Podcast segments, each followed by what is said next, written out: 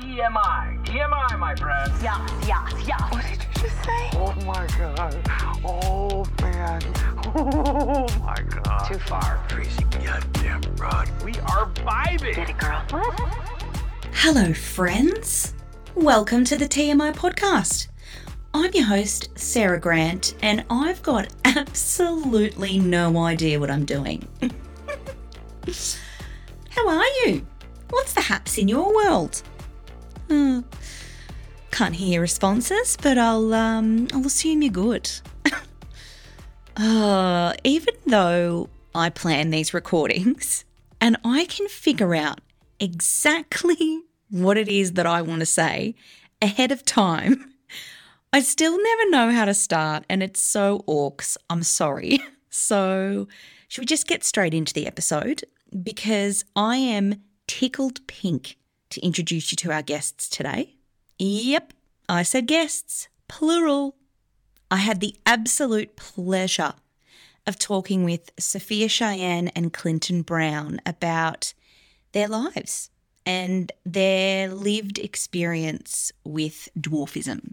And this is going to sound a bit weird, but I totally fell in love with them during this conversation.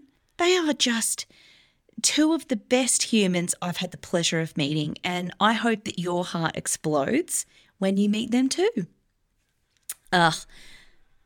And I've got to tell you that my audio is a bit shit. Soz. I bungled it.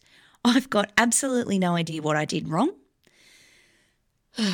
And uh, a surprise to no one, I'm not technical. But Sophia and Clint's audio is great, which is all that matters anyway. So I hope you can get past this minor inconvenience in our friendship. This isn't the first time that we've had to overcome this together. And my friends, this will not be the last. So thanks for your patience, BFFs. I appreciate it. And there is a trigger warning for this episode. We talk about Sophia and Clint's lived experience with dwarfism in delicious detail, including their past and current traumas around being bullied and living in a body that's not always accepted by society. We talk about their challenges and their successes. We talk about their love, sex, and prejudice in the disabled community as a whole. We go deep and off road, which of course is the right on brand for TMI. So, if any of this might cause stress for you, please use your best judgment and don't bloody listen to it, mate. And remember, this is a safe and inclusive space for curious people who aren't afraid of the big conversations. Shame and judgment are not welcome here, friends. Oversharing is the best kind of sharing, and here on Planet Sarah Grant, we honour the truth, the whole truth, and nothing but the truth, so help me God.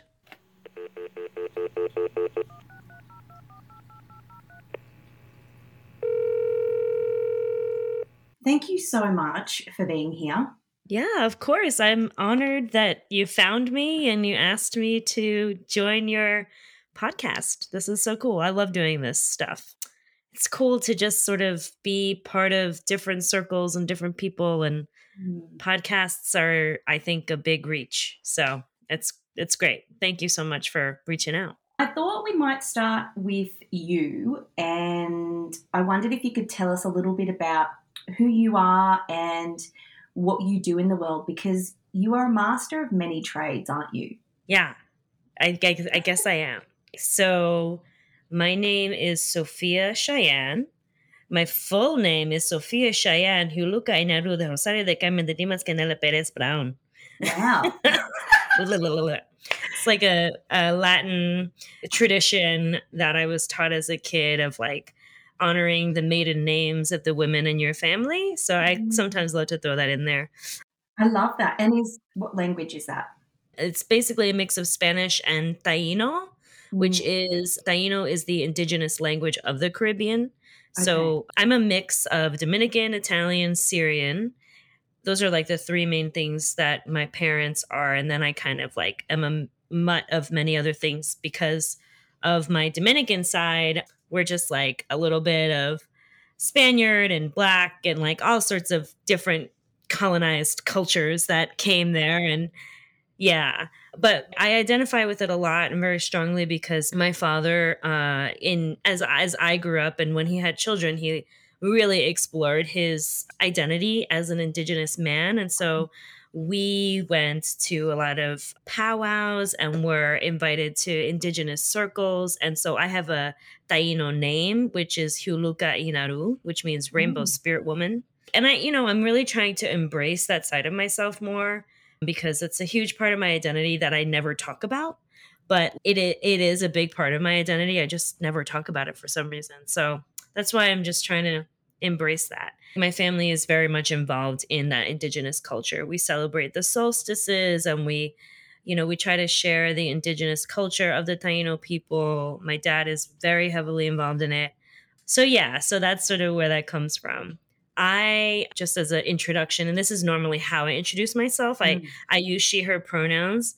I uh, give a visual description of myself for anyone that's listening. I am a mixed race woman with dwarfism. My dwarfism type is called spondyloepiphyseal dysplasia congenita. SEDC for short. There's a lot of big words going Yeah, on. it's like super science it's like very sciency and and feels very medicalized but um, i'm a person and i have a rare genetic condition i stand four foot two inches i have long brown curly hair today it's up in a messy bun and i have this cute little black and white headband on and i am calling in podcasting in from new york yeah. um, and I'm in the unceded lands of the Merrick people, the Algonquin speaking tribes. Mhm. So that's a little bit of like a visual description of myself and a little bit of the flags that I carry, so to speak. And yeah, what else? I am I am a performing artist. Mm. I am a teaching artist. I am a consultant. That's like a new hat I'm wearing actually since COVID. I had a baby, so I'm also a new mom. And so that's like a big part of my identity now. yeah. My son, right now, as we're doing this, is about a year and a half. Um, so it's a fun age, and he's just like totally about to be a toddler and Oh, like busy, busy. walking and running around and having his own little baby language and all of that. So it's wild. And he also has dwarfism too. So I Ah. passed that gene on, uh, which is pretty cool. And I'm proud of that, you know? Yeah. And what's his name? Oh, his name's Logan. My son's name is Logan, and I'm I'm married. My husband's name's Clinton Brown. He's also a big advocate in our like dwarfism spaces and just disability in general uh, Mhm. here in the states. Yeah, and we're a cute little family of three right now, which is just like super new and it's been a whirlwind because of the last two years with COVID. It it was tough. I was pregnant during like the peak of a lot of it, and I was lucky enough to have a safe birth, and like all of it worked out. But it was nuts. It was really hard, and it was challenging, but we made it through. we Yes, survived. Do you find that with you because you had a COVID bubba?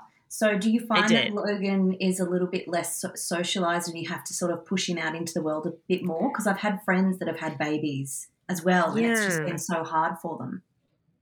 I think so. I feel like we're lucky that he, even though he was born in the year 2020, he's so young right now that like I think that we're in a good place that we're we can push him out of that and he's gonna be okay. I know like people that had kids that were like just maybe gonna go into school or like just about to be socialized, like couldn't, you know? Yeah. So it's I feel so bad for those for those families. But yeah, Logan's definitely like right now he's playing on his own. He doesn't understand the masks. He doesn't understand he doesn't want anyone to wear a mask. He's like a little bit scared of them, which Yeah. makes sense cuz it's like half of your face is gone.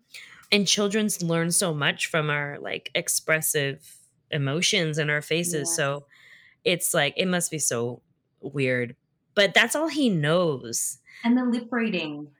I always Yeah. think about people that can't hear well. I mean, I myself sometimes can't hear great. So I do a lot of lip reading. And I think, oh, goodness, what about for the deaf community Yeah. who they need to, to rely on that? It's funny that you mentioned that actually. So my son has my son is hard of hearing. He Oh. has hearing loss and he wears hearing aids and I'm teaching him sign language and he's got about 12 signs under his belt now, which is so cool. Wow. Um, he's only one. It's amazing. And he's like it's amazing because like people that I mean, no judgment, but people that don't do that, you're doing yourself a disservice because Mm. it, children will pick it up and developmentally that is such a great way for them to communicate and tell you what they want because they can't communicate. I have some friends that are deaf that use sign language that are like you need to take your mask off. Like it's there's no other way for me to communicate with you. Yes. so um ugh, that yeah it's it's tough. And it's funny because random side story is we would go to the audiologist all the time. Mm. we still do for my son and we'd go to these appointments and everyone in this audiology clinic has a mask on that doesn't it's not clear and i'm like you work at a hearing and speech center Yes. shouldn't this hospital invest in like masks that make it a little more accessible for people Where is the common sense? There's been a Yeah. massive disconnect around it. Yeah. Yeah. That was always like such a weird thing and i called it out once i was like y'all should just invest in some clear masks it would make your job a lot easier on the other side of this desk right They're also not that expensive. It's just like it's an investment, it's a company, just get it sorted. right exactly So you, you mentioned that you're a consultant and you work uh, with the Little People of America. Are you a consultant for inclusivity on all levels or just within the dwarfism community? That's such a good question. On a lot of different levels, I've been working at. So here's what's interesting about my consultant hat that I'm wearing is I officially am calling myself that now Mm. since COVID because I'm actually getting paid for it. Yes. Whereas my entire life, I have been advocating and consulting lots of people about disability and dwarfism awareness, Mm. but I just was giving out my advice for free. I'm not trying to say it's all about the money or whatever, but what I've realized is that my lived experience is, it can be and is beneficial Mm. as a learning tool for other people. And so I was very blessed to have this job with a consulting firm that I was working as a project manager. I was just supporting this consulting firm on, on a mm. different level. And then I realized maybe I, I want to talk to my boss and see if there's space for me to explore what it would feel like to do more inclusive consulting. Like, what does it mean to be more equitable, sustainable, inclusive? And she let me do that. I'd love to high five her because it really Yeah. does just take someone in a leadership role to say yes to someone like you who wants to make a difference in the workplace. All they have to do is say yes and let you do what it is that you came here to do. Yeah. Thank you for saying that. And I love her and I love working for her and we are like bonding so much. We're growing together and we're trying to build something, you know? Mm. So generally speaking, I I feel like I'm more comfortable and have more experience doing dwarfism inclusion consulting and like specifically what I've been doing recently which has been so fun is talking to artistic production companies or groups that are potentially casting dwarves Mm. or little people in their productions and I will give them like some advice on how to make this space more inclusive for a little person actor. Oh, brilliant. I love doing that. I want to do that all the time. Hmm. But I also do with this consulting firm, I help do strategic planning.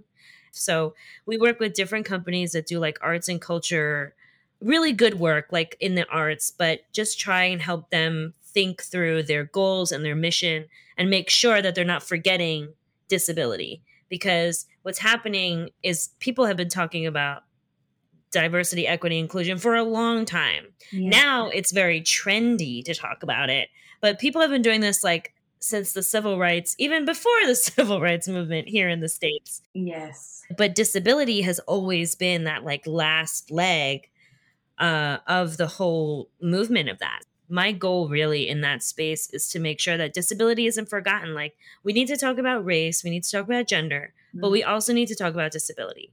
And, and I don't mean to exclude anything else, like religion, age, all of it, like Everything. citizenship. Yeah. But Yeah. like disability for me and I guess what's also inspired me to do the consulting is during COVID and being a new mom, I started to really steep myself in disability justice work. And mm-hmm. I was reading a lot about disability justice. I was soaking it all in, absorbing everything about the history of it and like who have been the leaders of the past that have been pushing these agendas. Why haven't we gotten there yet?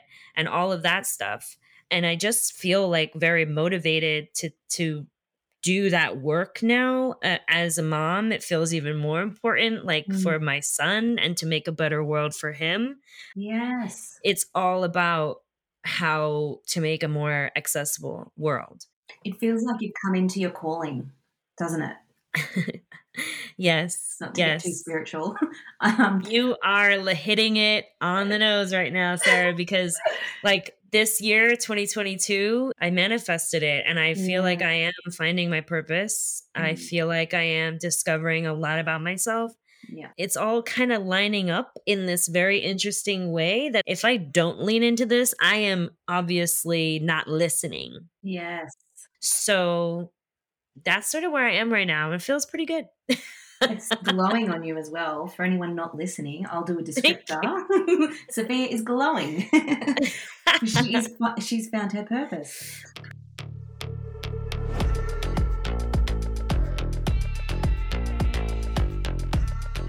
Would you be comfortable going into a little bit of um, dwarfism education sure let's do it for those of us who might not know that much about it?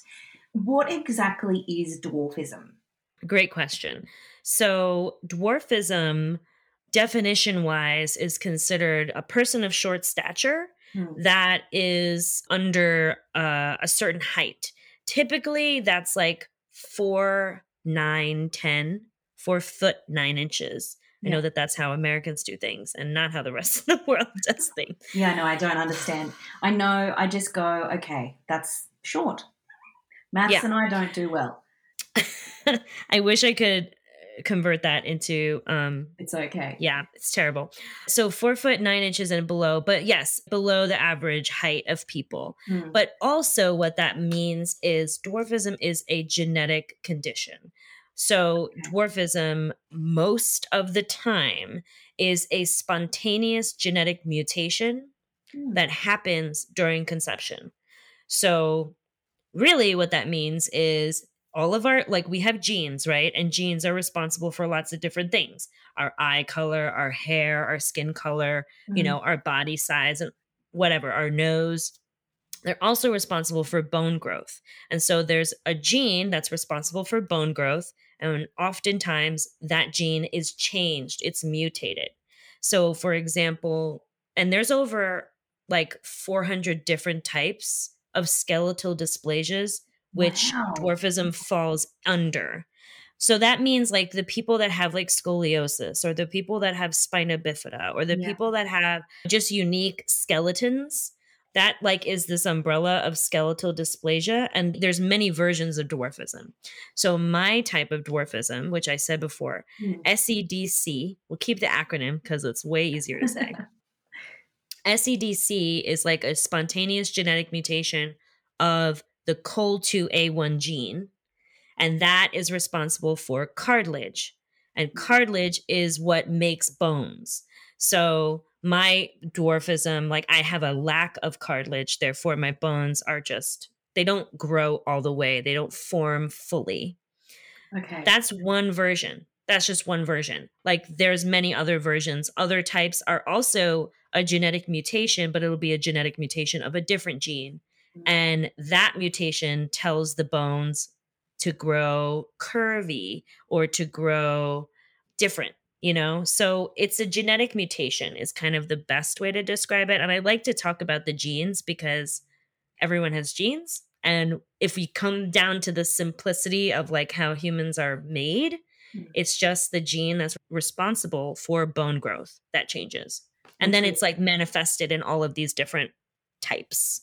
I love what you said before that it's a unique skeleton. People with a unique skeleton. That is just Yeah. fucking brilliant. That, that I understand that. I just go, oh, great. So Yeah. is is dwarfism or people with unique skeletons? Is that a considered a disability? Yes, it is, Okay. And so because I live in America and I we have the Americans with Disabilities Act, Hmm. That is really like how we can hold on to that identity because the ADA, the Americans with Disabilities Act, and I still think that this applies across the world, you know, Hmm. but I'm just referring to it here because, like, as far as civil rights and legal protections, Yeah. here, dwarfism is in that list of things that is protected. And we had to fight very hard to be on that list, right? It was not easy to get on that list, but we did. And so, technically, yes, it's considered a disability. And a disability, technically, is what they say is like something that impacts your daily functioning, your day to day living. Hmm. And uh, yes, most of us are able to do a lot of things like walk or see or hear, for example. But for the most part, because the world isn't built for us, having dwarfism affects our daily living. absolutely. Yeah. Yeah. And also having dwarfism, like back to that gene difference, what comes of that when your bones are different, it means that you might experience pain or you might have arthritis or you might have, because your skeleton sits a different way and there's still gravity and there's still like the weight of your body, Hmm. you know, and then there's still like inaccessible spaces like going up a flight of stairs or stepping on a step stool every time you need to get a cup in your kitchen. Those little things that you do every day will impact, you know, your hips, your legs, whatever. Oh, so, oh God, I think about my back and how sore it is, and I don't have that issue. And I think, wow, okay, yep. Every time you have to step up to get something or reach, or I think, oh God, climbing a massive flight of stairs at a train station must be quite daunting, I guess, for somebody who. with a backpack and your lunch and you know like Mm. whatever we all carry every day like think about that impact on the body every day and so that's why you know when we talk about access it's like these things about making the world more accessible and equitable it would really support everyone on so many levels but those are the problems with the world you know the world is created for a very particular body. And Yeah. so people like me or my husband or my son we will have issues and our bodies will be impacted because the world isn't built for us. Chairs tables all of it right? Bathrooms. Imagine just trying to wash your hands like yeah. Oh, look at the mirror. oh never see myself in a mirror. Never it's so funny some I, I do you know when i'm in a show or whatever i always bring all the things low like everything Mm. you know where my dressing room is because i'm like i got command hooks everywhere and i'm like just just making the space mine. And i always have a mirror and everyone's like oh that's so smart. Why don't i think of that? I'm like because you see yourself every mirror you look at. I have to bring this mirror with me. Otherwise like i don't get a chance to check whatever if i have something in my teeth Yes. And then you become So- a person that has to carry the entire world with them as you go around. Oof. That must be hard as well. So we need to be making the world much more accessible. bingo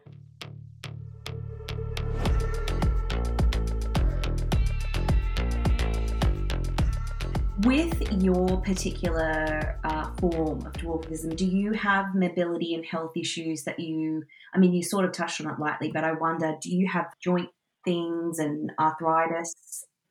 I do. I experience arthritic pain a lot every day. I mean, if I'm being honest, like yeah, every day, I have learned how to respect and use my body now as an adult. Mm. You know, as a kid, you do, you're trying to keep up, you're trying to just have fun. I did all the things. I was lucky enough, I danced as a kid, every day for like six days a week, I did dance class. Wow. And I think it ultimately was the best thing for my body because it helped me. Mm. Like my muscles are very strong, so they could support my bones.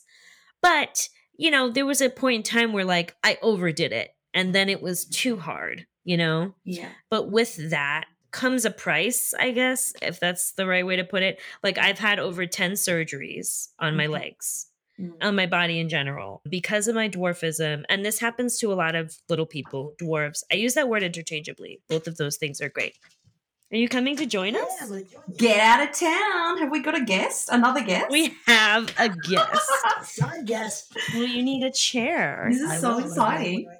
Oh my gosh. Has he, Okay, but um, got it. Uh, you might have to share headphones. I don't know how we'll know. do the sound. Okay, quick question. If we don't use, here's a learning moment. Let- If we don't use headphones, is that going to mess up your sound? um, Because Clint has unique ears. Let me take one of these out. we can give it a burl and see what happens. Can we try? yeah, we Let's can try. I'm not very technical, so you're just gonna we're gonna wing this together. Okay, audience. You are officially listening to us without AirPods. Hi, Clint. Hello, how are you, Sarah? I'm so good. I'm very excited now. I've got both of you here. I'm so glad you joined. This is great. Sophia and I are vibing. It's it's very true. We're vibing. We're just talking. This is Clint. This is my husband. Um Pleasure to meet everyone. we were we were talking about dwarfism. She was asking a lot of questions like, let's have a dwarfism education moment. nice. So I went into the genes, Mm. talked about that, and then she was just asking me about like if I have pain or experience those things. Sure. So I was saying I've had like over 10 surgeries and a lot of little people had experienced surgeries and it, you know eh, you think of it as like treatments or helpful treatments and really like at the end of the day a lot of those surgeries just help us like walk better or feel less pain because we do experience a lot of pain Yeah. so I just wanted to wrap that question up i'm so glad you're here Thank you. Yeah, I've called you Clint a few times. Is do you prefer Clinton? either one is okay. Okay, welcome. Thank you. Appreciate it. I'm happy to be here. And you put Logan to bed. He's asleep. He was very uh ready to go to bed. He was really good. Yes, thanks, Logan. He sat in his little crib with his book and he started reading. oh he did Yeah. And he started going through the book and he wanted another book. So I got another book. And he ended up in bed with like a lot of books around him. this was our um spiritual alignment happening, like we were talking about before. He's gone to sleep, so I can talk to both of you. yeah So, Clinton, you have got a different type of dwarfism to Sophia. Is that right? Correct. I have diastrophic dwarfism. Mm-hmm. I was always told there's somewhere between three and 400 of my type in the world at any given time. There's a heavy population in uh, Finland, Scandinavia air, uh, area, Germany, and there's a there is another heavy population in South America. I don't know if there's a correlation between genes, but there's a heavy population in both of those areas, which is uh, interesting to kind of see how things kind of come together, right? mm-hmm. because they're both very opposite ends of the of the, of the world. yeah who knows there's definitely a history But yeah, there there are there are uh, we don't Yeah. know. topics in every continent, I think, and uh, Well, what I'm least- learning, j- just straight off the bat, is that dwarfism is not rare. Is that right? Am I getting that? 400 different types. I think there must be a lot of people in the world part of this community. yeah, I, I don't think it's as rare as people think it is. Hmm. I, I think the world is so big that it it feels rare. yes. Uh, yeah and and so and it's the the dwarf the difference of a dwarf versus average eye people. I think uh, sparks rarity. Mm. I think it engages uh, a part of average height people that is a little bit uh, tightening Yes. uh, for them to accept or for them to, to think about, right? Because of how dwarfs have been uh, framed in history as being less of people.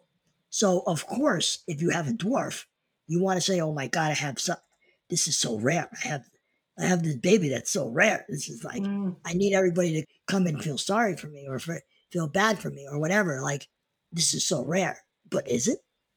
And so as you really get under the hood of dwarfism and you compare it to other disabilities, I don't know, maybe it's not so rare.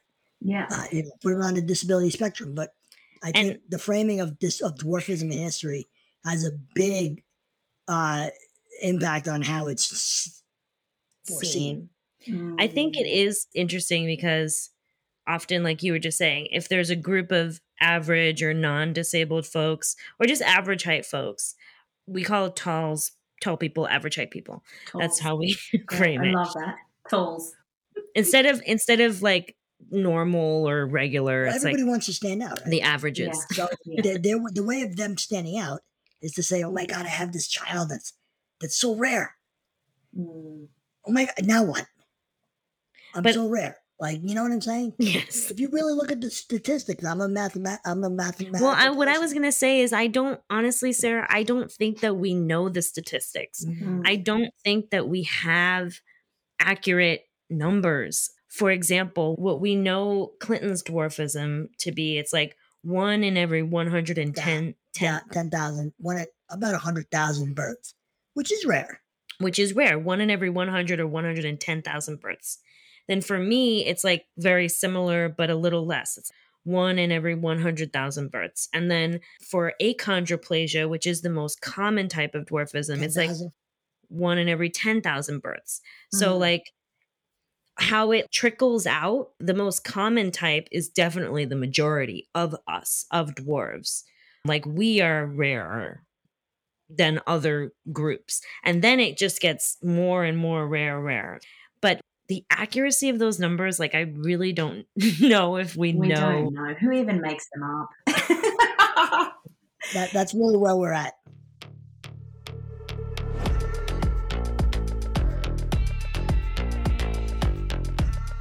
You're both using the term dwarfism, and I've used it a lot as well today. And I wondered, is that your preferred, I was going to say pronoun, but that's not right. It's more like a descriptor or a label, because I understand that that might not sit well with other people in the dwarfism community and they choose a different type of descriptor. So I wonder what is okay and what is not okay.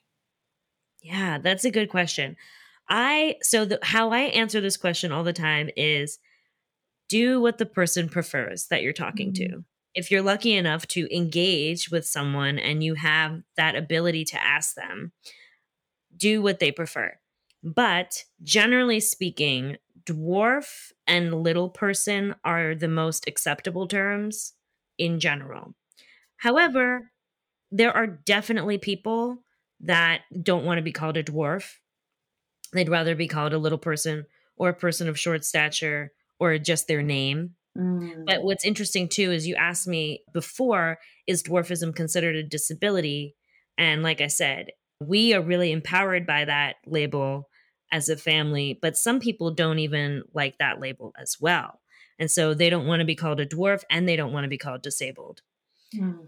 And, you know, I personally find that really sad. And I think that hurts our community because dwarfism is the medical term that's been given to us. And I'm not trying to medicalize us. I hate that. But at the end of the day, like, we need a word and we should be empowered by our word. I love being called a dwarf. I'm a dwarf. I have dwarfism. I'm empowered by it. Like I said, genetic mutation. I call myself a mutant. I'm a mutant. It's pretty cool. I'm like X Men. Let's just call it what it is. Yeah. so that's sort of how I see it. And I think, you know, we both agree about that, right? Yeah, yeah. I, I I'll take it a step further. So I'm okay with dwarfism, dwarf or a little person. Mm. I always prefer my first name, obviously, if you're going to refer to somebody. Uh, I, I do find it very interesting that I think there's only two disabilities that outsiders refer to those people as either a derogatory or a word. And that is people with uh, mental handicaps or people with Down syndrome and dwarfs. They call them retards and midgets. And so outside of that, I don't know any other word that people use to describe another disability. So outside of retard and midget, do people call people in wheelchairs anything else? I mean, yeah, cripple is used every once in a while, but mm-hmm. it's not used like retard and midget. So, and I'm okay with saying it because I think it, it has to be said. So, there's other disabilities. there's so many, there's hundreds and thousands of disabilities, but only the word retard and midget are used to describe little people and people with Intellectual. with intellectual disabilities. Mm, So there is an interesting angle to that yeah. where those two groups have been purposely depicted and and purposely uh, named Mm, to keep down Hmm. because of whatever reason, because of insecurities, yeah. right? Let's just say what it is. We we put people in boxes and we put derogatory names on people because of insecurities. Okay, that's why other people of color have certain names from white people and Mhm. other organizations because of insecurities. I wonder what we're afraid of, mainstream society. Why do we need to disempower a, Oh, we're like afraid anyone? of power. They're afraid of power. Mm, They're afraid of people taking their shine. They're afraid of people taking their position in life, in world, in politics, in money, in in Mm. everything. That's what they're afraid of. That, I think. I think also. they're afraid of saying that somebody who might be a little person might actually have more to give than I have. yeah. Yeah. That's what they're afraid of, and they know it. And they don't fit that ridiculously narrow vi- vision of what a perfect human is, I suppose. You know, we're given that one narrow, Hundred percent. drives me crazy. Marry And- at this age. Do this. Go to Mm. college. Do this. Do that. Make sure your kid looks like this. Comb their hair that way. Go to religion class. Go to this. Do this. I think it has a lot to do Everything to with do with beauty Mm. and you know what we understand beauty to be but like you were just saying this narrow version of what we understand like people should look like or should be or what's considered like normal or whatever then like anything outside of that is unknown we're too afraid to lean into the unknown. We're too afraid to just comprehend that maybe we don't know. And so we have to learn or unlearn something. And so to unlearn something is so challenging. It's change and change is hard. And i think that that's when fear comes in because fear decides to take over instead of bravery instead of let's choose to be brave and to understand like I don't know something, what you're doing right now, Sarah. It's like, I don't know about dwarfism. And so I'm going to find someone and ask them about it and like not be afraid to ask questions and honor that person's lived experience, whatever, however they might So want I to think share there's a difference between bias discrimination and philosophical differences hmm in life, Yeah. right? So there's a difference between bias discrimination and philosophical differences. So let's think about that. Put it out there, right? Because it's okay to disagree, right? But it's not okay to ostracize. And what disability has been seen as for years is this otherness, right? And this otherness equals inferiority, equals uh, less than, less than human. And so, and like specifically with our community, the dwarf mm-hmm. community has been objectified since the beginning of time, like since Yeah. the beginning of everything. and I think all disabled, and we've all disabled people, this in college, in Yeah, high school. yeah. We've experienced this as young 20 year olds who are out there, right? Would you be comfortable talking a little bit about your experiences with feeling ostracized? And that's pretty deep, but I think it's important to talk about the stuff and we, we need to look at it. I, I think it's so important. And also, what I'm hearing from you both is we need to look at all of this stuff directly in the eye and just explore our Mhm. history and what's happened. And Yeah. Yeah. Well, to just touch on that really quickly, like historically, this is why it's so hard right now, is Mm. because generations after generations, we have allowed ourselves to accept this beauty standard that is like this perfect body that's very symmetrical and white and able perhaps right? And so anything outside of that is like considered other which is considered less than. And so that's like generational oppression and generational trauma that's going to take a long time to unlock but that's why we do have to look it in the face and say, okay, unfortunately, my ancestors were part of that historical oppression and what do I do to change it? I see, I ask, I lean in, I learn, I unlearn. So, quickly about like my experiences and I was just talking about this actually with a group of actors and I'm going to talk specifically I've had lots of different experiences. And I will say that Clint and I we share these stories all the time and I think little people we sometimes feel like we're the last people that it's acceptable to like laugh at, gawk at, take your phone out, take a picture, like make a make a joke of our bodies. Like it's still acceptable to do that. On social media, you see it all the time. I will say that it's universal. It's not America. It's wild to me that that is something people do. It's a universal thing, Mm. and it's probably much worse. I know it's much worse. I'm so sorry. On behalf of society, that's fucked. And it's not It's fucked. okay. Exactly. It's fucked. Exactly. it's fucked. It's fucked. Yeah. and We've seen it. and we experience it every day okay anyone who's listening little people it doesn't matter where you're from or where you live or who you are or what you look like whatever kind of dwarfism you have it happens every day to our community. Every single day at least once a day at least once a day. So imagine that trauma and imagine if you're someone that's not us that's n- Mm. like that's stuck in that and only lives in that space right? So, what I was going to say really quickly about my experiences of like overcoming those obstacles and that stigma is like in my professional world. I mean, like I said, this happens every day, like on the street, in the grocery store, everyday life. But in my professional life, because I've chosen to be a performer, which is like putting my body on display, right? Yeah. and saying, hey, look at me, I'm here, which is also a stigma within our own community because dwarves have been part of the freak shows and the sideshows since the beginning. And so Mm.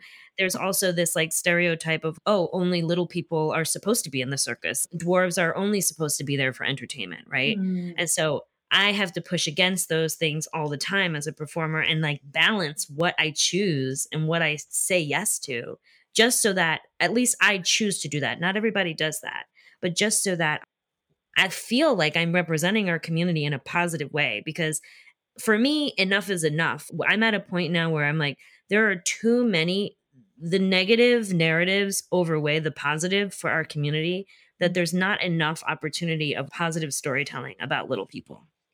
And so that's what I'm really working to change as an artist. But as my experience in my professional career, I've been tokenized. It feels like I've been tokenized in every single professional experiences I've had. Every single time I've been cast in something, it's felt like I am there to shock people, Yeah. to be this butt of a joke sort of thing, or to check a box that is like, well, we casted someone that's different, so we did it. Mm. you know? I've seen that so many times in the entertainment industry here with ch- checking the Indigenous box. We've got to check the Indigenous box Right. just once. And Yep. it drives me mad because I'm like, this is not inclusion. This is tokenism. It's tokenism. And Mm. I feel like the more that I really look back at my career, and as much as I was very strategic about what I said yes to and what I Mm. decided, right? As much as I did that, I still have been extremely tokenized in my experience. And I always see the positive because I'm uh, I'm super optimistic at heart. And so there's always been something good that's come out of every experience. But at the end of the day, when I look back at the show or I look back at the experience, except for my recurring role in Loudermilk, that was a very, very positive experience. Except for that, everything else has been extremely tokenizing. And so that's where like the entertainment industry needs to change, you know? And so that's like my example of feeling othered all the time. It's like in my career, I choose to be an entertainer and I choose to tell stories really to make an impact for my community, but still, I'm still left as like that person that checks a box. Mm, Yeah. What about you? I mean, that's a, that's a loaded question for me to follow up on, but I could have my own podcast of my own at that point. The, um, I got so many stories in the hopper, but I mean, I guess I could tackle it a couple different ways. One way would be uh, as a young man, I in his twenties, strolling around New York City in the dating game, and uh, dealing with that right in clubs and with all my average high friends. And the other one would be, you know, in, in my my career and my job uh, moves and and uh, you know moving up the ladder and utilizing not only my personality but there are other things that go into a play that allow people to move up the ladder. And those things aren't necessarily on a resume and they're not always necessarily things that you could bring up in an interview. So Yeah. unfortunately difficult to hang your hat on those items and uh, those are things that you really can't let stop you you just got to let it motivate you and fuel you. But i mean just the litany of events that have uh, that i've had to endure in my early 20s and mid 20s that could have knocked me uh knocked me on my ass but i allowed myself to get back up and continue to really not just drag myself forward but jump on a rocket and go forward because uh, i had the will and i had the uh basically i had the uh you know the fuck you attitude that said i'm not going to let society and the world push me down Yes. but not all, not everybody has that and and i think it's actually grown in me Mm. so you know some people might see it as like you are one angry bastard or what i see it is you know what i'm one tough son of a bitch you've had to fight for your right to exist. i don't want to fight i don't want to fight i don't want to have to get up every day and prove myself my mm-hmm. worth and what I need to give. But I do it, and I do it because it has to be done. Yeah. And I don't, and I do it because that's the only way forward. But I will say that, I mean, I got funny stories, but I put myself in some precarious situations. But I used to like to have a lot of fun, right?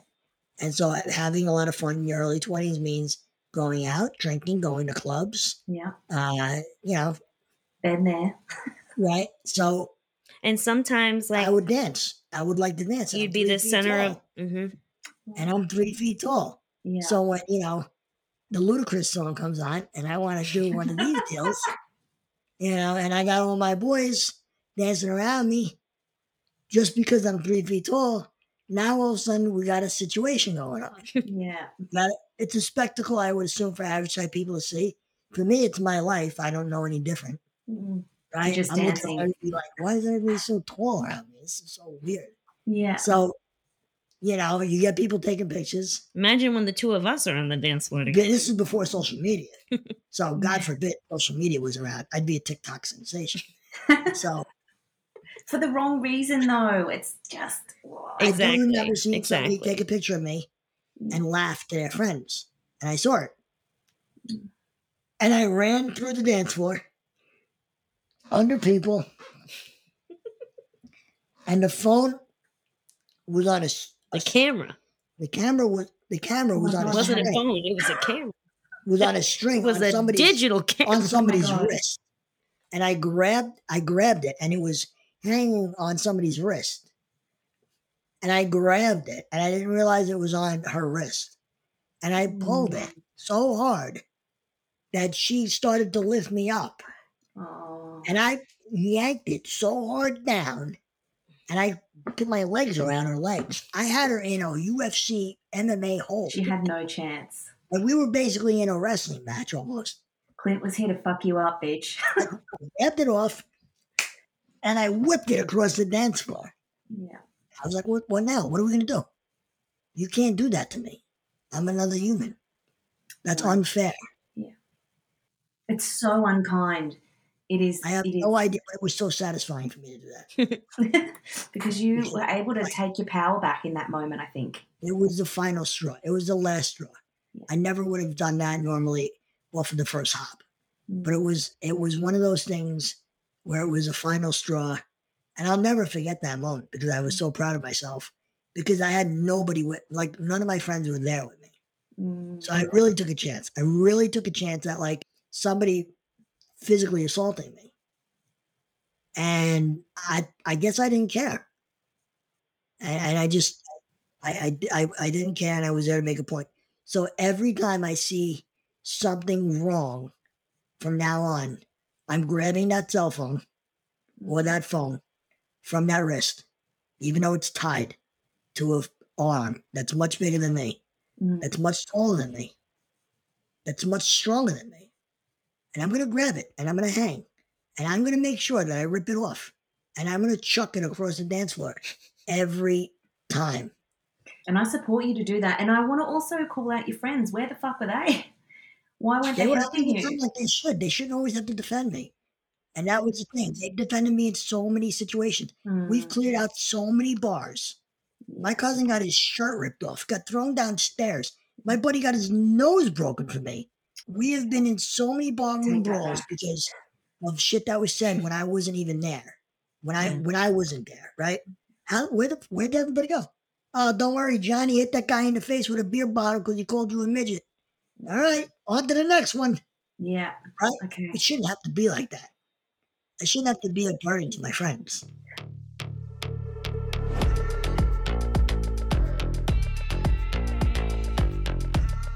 Do you both have that fire inside of you where, you know, you said it before, Clinton, about how you choose to get up every single day and fight and move forward and progress in life and not essentially be disadvantaged by your dwarfism and your life. Right. What is it that makes you different from someone who can't get up out of bed in the morning and choose that? We're very lucky. Mm. We're very lucky that we have the limited physical capabilities and the limited means from our parents that we've been privileged from to be able to have an education, Mm. to be able to go make a living, to be able to be given, first and foremost, the self confidence to defend ourselves, the self confidence to believe in ourselves, the self confidence to advocate for ourselves in situations where, when as we grew up, no one was able to be there with us. This is how it's supposed to be, right? Every Mm. child, every child needs to self advocate for themselves. This is not a disability thing. This is a people thing. This is how you make a child go out and be better than who you are. It has nothing to do with disability until you have a disability. I think that there's a couple of reasons for me. And I'm hungry. We're both hungry. I mean, I'm going to be honest and say that my fire was always there. Mm. But since I have met this man and since we have joined, there is no stopping us now. Yeah. Forced to be reckoned with. I honestly feel that. I know in my gut that he's changed me. And because I know Clint, I want to fight more. Mm. And so what that means is yes, we are lo- we are partners. We are partners for life and that's like very unique and not everybody has that, right? But community, community is what empowers me. Because when I go and I see like if we're going back to little people of America or just like when I see another dwarf on the street in New York City here that I don't even know, I'm like, I see you. I know you. I know you. Yeah.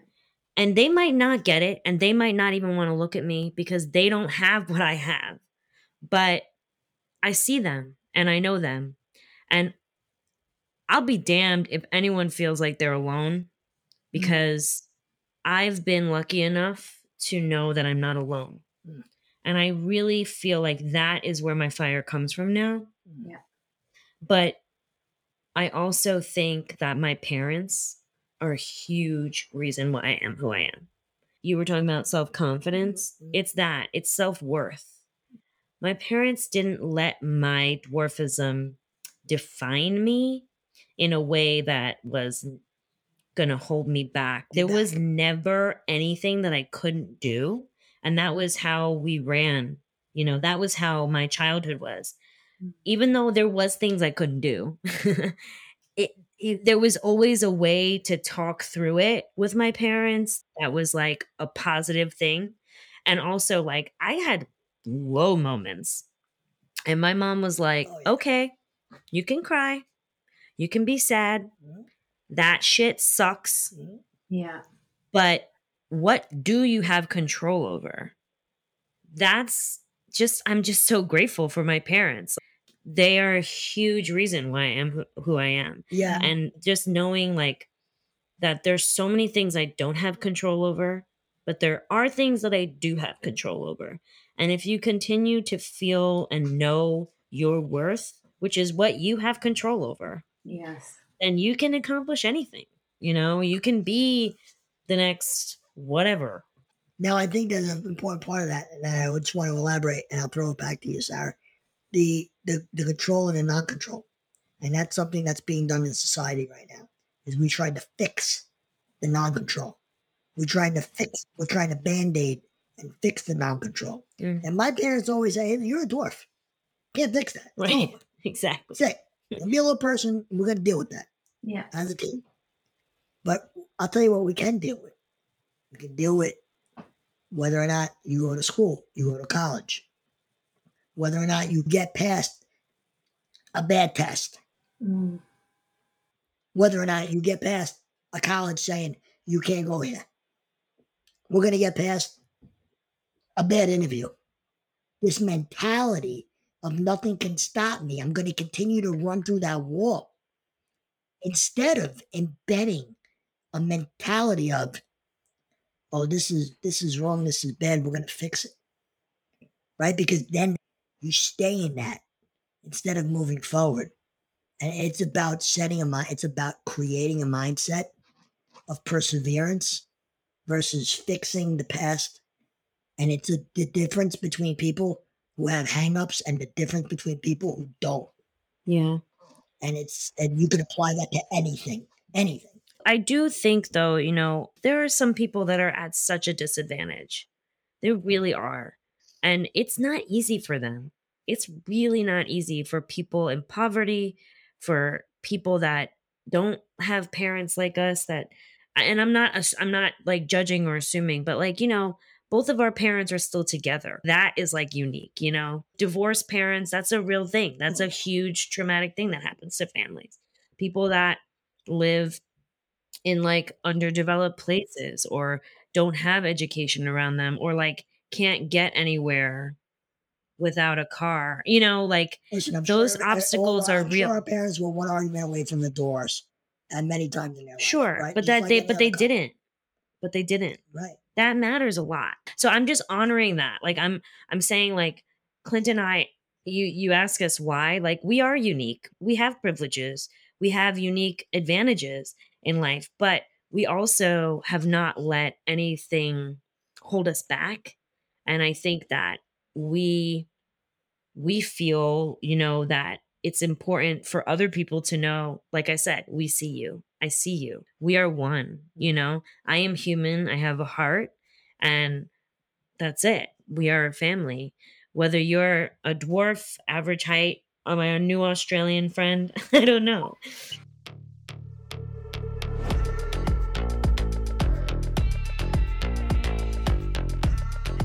I was going to ask you, Sophia, about your journey to motherhood and how that pregnancy went because you carried Logan, didn't you? I did. And were risks involved in that?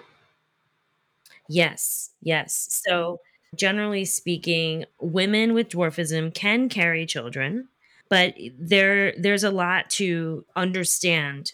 You know, my best advice and my understanding from my experiences, it, there's a lot to understand and do research on before you decide to have a family. If you have the ability to do that, if you're a female little person listening, that's what you should do because that's what I did. And I did that specifically because I, as you can imagine, a woman yourself, going to the OBGYN could be quite an interesting experience when you are a little person. Yeah. And so I've had a couple of very weird and awkward and traumatic experiences at the OB's office. And so when we decided to maybe have a family, I was like, I have to find someone that I love and that respects me. Interview time.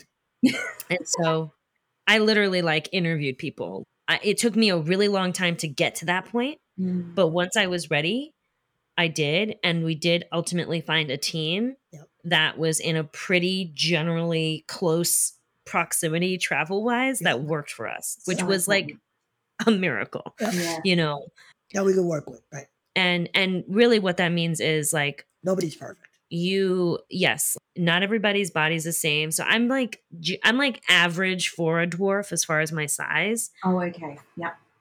clinton's on the smaller side i'd say i'm on the more average side and then there's some dwarves that are taller than me Mm. which is like t- like tall dwarves which there are tall dwarves. Yeah. and, and that's an important thing to say. Just because you're not above if you're not under the certain height limit but if you have a unique spine like or a unique skeleton you're a dwarf. You're a, you have skeletal dysplasia that means that you have something unique about you even if you're tall. But yeah it, it was really hard to find someone find an Mhm. ob and I, and I had to find a high risk specialist. But ultimately i did x-rays and all these tests to make sure that my breathing was good and my heart Mm. was good and like my body in general was healthy enough to carry a baby. Once i was able to feel like everyone felt like yes you should be fine. You know it's gonna be tight in there but you should be fine. We were like great. So then we were able to do that and it we were able to conceive naturally which was great. And that's typically the case. Mm-hmm. However, what is definitely known for the dwarf community is that women that have their own children have to have C sections. So it's a Okay. cesarean birth. Yeah. And that's really the safest option. If there's a doctor that's telling you, no, you could deliver naturally, it's probably not a good idea. Just because we are very small and like even average women, like sometimes their pelvis shift or their hips can break and like Oh, yeah. it's a lot of work down there Yes. Yes. so in order to and like my bones are different and fragile so like in order to protect myself and for me to be a mother after birth Mm. having a c-section is the best way to do it so we had a planned c-section i had a perfectly natural pregnancy i was by the book pregnant Mm. By the book i would read every chapter and be like yeah that's happening. That's happening. That's happening. Yeah. so that was pretty cool. Made me feel average so to speak. And i did go full term. I went to 38 weeks. Wow. and then i had logan at 38 weeks in like two days. And that was what was planned. Now typically women go to 40 weeks. So that was two weeks shy of the end. But that's still considered full term i know little people though that have gone to like 40 weeks 39 weeks so it's possible it's a long time for anyone to carry something in their body for that long. So, And one of the other things that I learned is like pregnancy is unique for everyone. It doesn't matter your disability or anything. Like Mm. it's it is so case by case. It is baby by baby. Just because there's dwarves like doesn't mean that it's more of a like it's like going to be a harder pregnancy or whatever.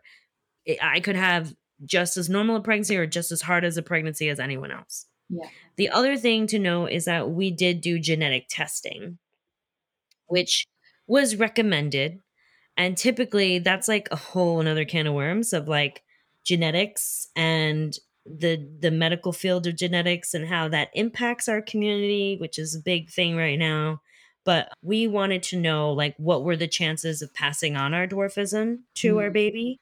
Not because we didn't want a dwarf baby, but just to know, just to be aware of like what the possibilities would be. So we got genetically tested. We officially diagnosed ourselves, even though we knew that we were dwarves. so it was like, good, we're dwarves. Okay. And then we, we figured out like that if we were to have a baby, the baby would be my type of dwarfism and not Clint's type of dwarfism Okay. because Clint has a recessive type and I have a dominant type. Mm. So then it gets really like Science, interesting. That's an episode for a whole other time. Yeah. And this is this is going to maybe be a bit weird and pervy, but I wonder because Clint, you laughed when Sofiya just mentioned natural conception, and I wonder if that's because do people ask you guys about your sex lives Oh, often? yeah. Like I've, I've, and it's interesting because I, it's on the tip of my tongue going, yeah, how does that work? Well, I know how people have sex, and I, I wonder why we are so interested to know how people who are differently able fuck in and you know because part part because part of the part of the uh, I guess, curiosity. Mm. Maybe has a little bit of a perversion to it. Yeah. I think it's okay. I think it's okay to, to say it, right? Absolutely. Because we've all, I've always been asked very intimate, sexual, weird questions, Yeah. Which is never okay for anyone. For anyone. but then not followed up on. Mm. When you say that you don't want to, want, when you don't want to answer it, No, just be like, oh, I just want to know. I'm not gonna take you up on it, but I just want to know. mm, It- It's weird. it's On weird. the female side, Sofiya's had very different experiences because guys are much more willing to be extremely perverted and weird. I'm serious. This is my take. Than women are because women want to date six foot and older guys, but they're curious, and guys just want to find whatever they can find. now we're just talking about the differences between men and women. Right. And really quick about like he was Right. sharing like his his 20s it's it's it's so clear and obvious. It's ridiculous. Yeah. and like partying and like going out with friends. It's very different The for buck a- would a- stop at a certain point for me. The buck mm-hmm. wouldn't stop for Sofiya. Okay. Uh, yeah, it's funny. Like we've had these conversations about the differences between dwarf experiences, whether you're a female or male. Yeah. And we've actually argued over these things. Yes, I can see I've caused tension. Sorry. No, No, no, no, we're we're over. the- We're way past this now. It's okay. But it's very interesting, and like you know, women. I think dwarves in general or disability is fetishized for sure. Mm, mm. but like women lp women are so fetishized and like most of my dating life before clinton it was all fetishized it was all mm-hmm. weird but i didn't realize that that was going on because i was trying to convince myself that this guy liked me you Of know course, yes.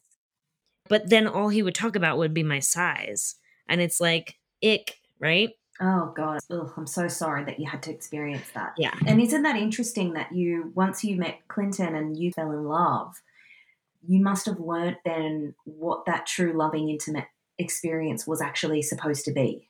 yeah Mm. exactly and like i mean i don't even there's no way to like know that until you know it Yeah. if that makes Yeah. sense. Yeah. And I will say, like, I'm not afraid to answer the sex questions because sex is totally stigmatized too when it comes to disability because people think Mm. that, like, we can have sex, which is why when I used to go to the OB, they wouldn't think I could have children or they wouldn't think that I would have sex. They're like, why are you even here? Do you get your period? I'm like, yeah, I do. What the fuck? What the Right? fuck? Like, I'm like not even a human. Like, like I don't bleed every month and have my menses and all Mm. of that. So it's like, and that's a medical professional. these are all like men OBGYNs too, you know. Mm. Exhausting. Sorry, y'all, but that's true. But like, I'll just say quickly about that because I think it's important for people to know. It's like when you have different bodies, yes, we can have sex, we can experience pleasure, we like sex, we enjoy it just like everyone else. We might just approach it differently and it might just take a little more time, Mm. you know, or Not just every night. Depends how tired you are or how excited you are. Exactly. just like anybody, right? Yeah. So like application. yeah, same application. Yeah.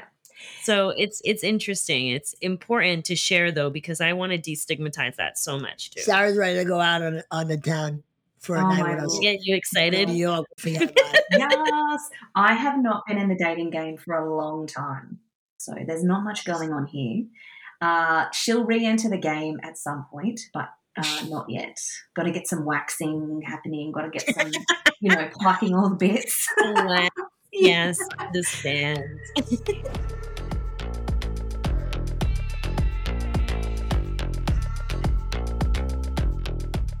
Okay, so I have one last itching question for you, and then I'm going to let you go to bed. And you, we may have already covered this, but I wonder what some of your superpowers are that you've could have only ever truly received from living with dwarfism and living as you are.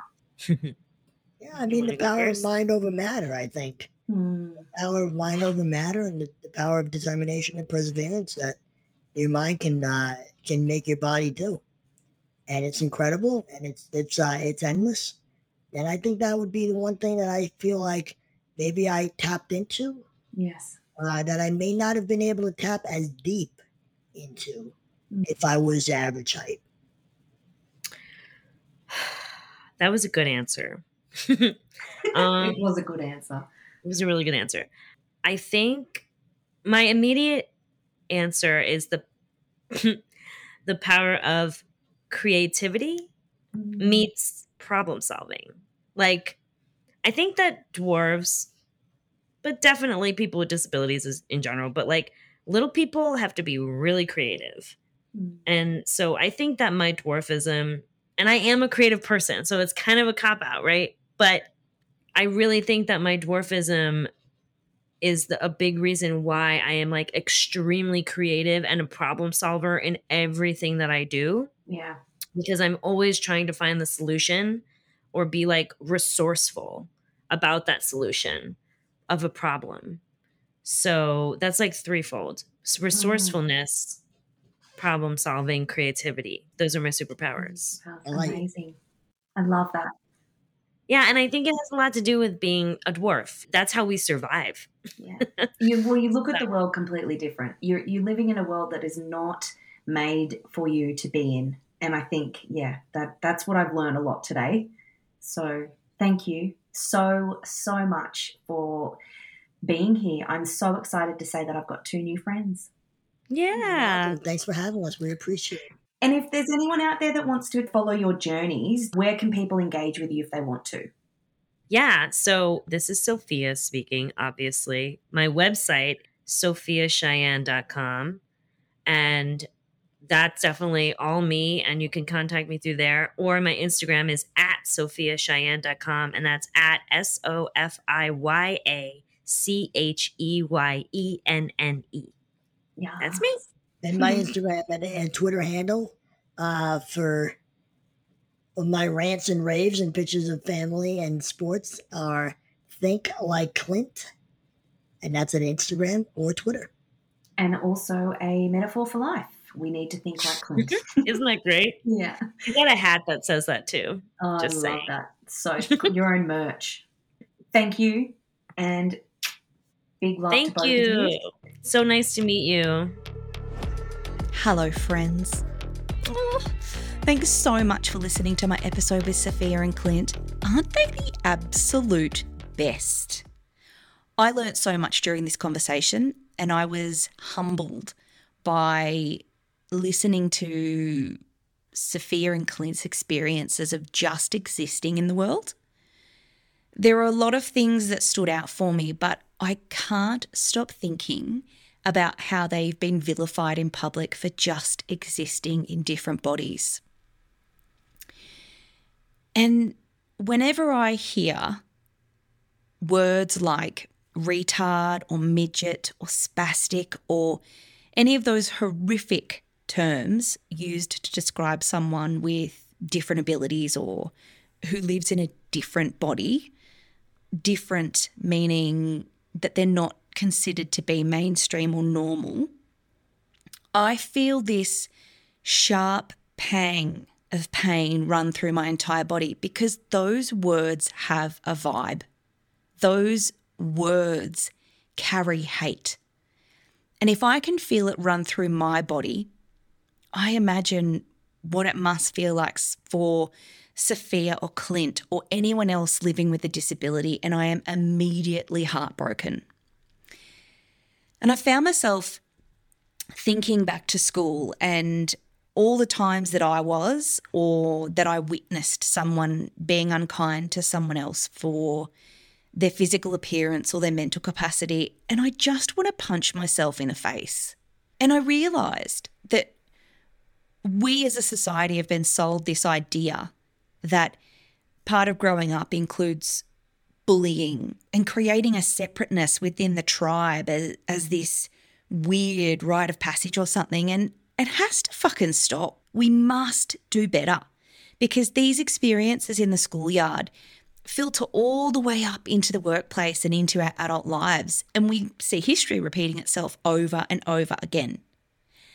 Ah, if you can't already tell, I've got a massive disdain for people and workplaces and organizations, blah, blah, blah, who won't help others or who won't show up for others on a daily basis.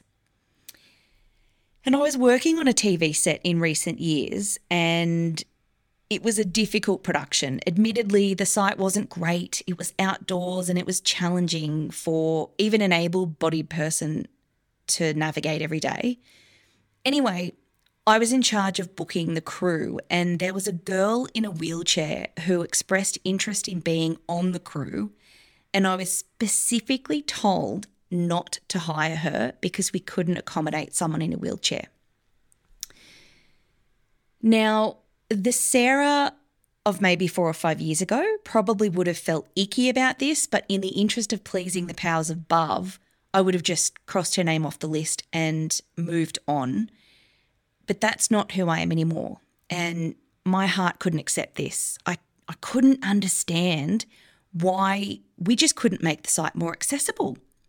So I ruminated on it and I asked multiple times if we could just work something out or invest a bit of money to make a space for her to set up on site.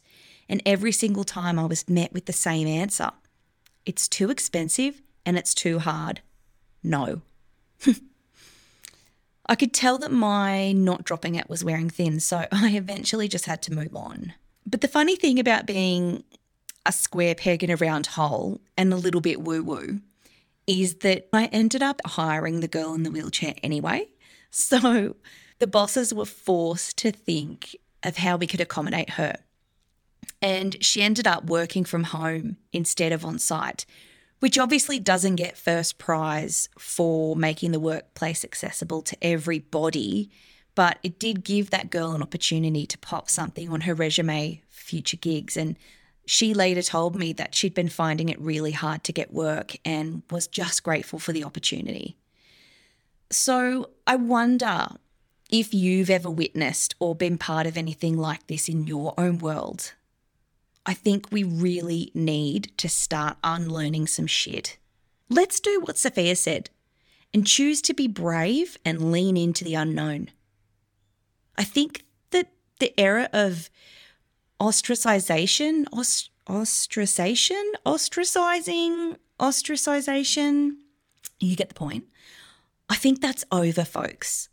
I think it's time to open our hearts to more and politely tell all the sad bullies to go and fuck themselves because the compassion train has officially left the station. And look, I get it. There's a lot that we can't control or change in this life. That's 100% true. But what we can control is how we act, what we do, what we say, and how we show up in the world for ourselves and for others. And remember that it just takes one person to say yes to doing things differently. Are you that person? Hmm. Let's put our thinking caps on. How can we be more equitable, sustainable, inclusive, and diverse in every area of our lives?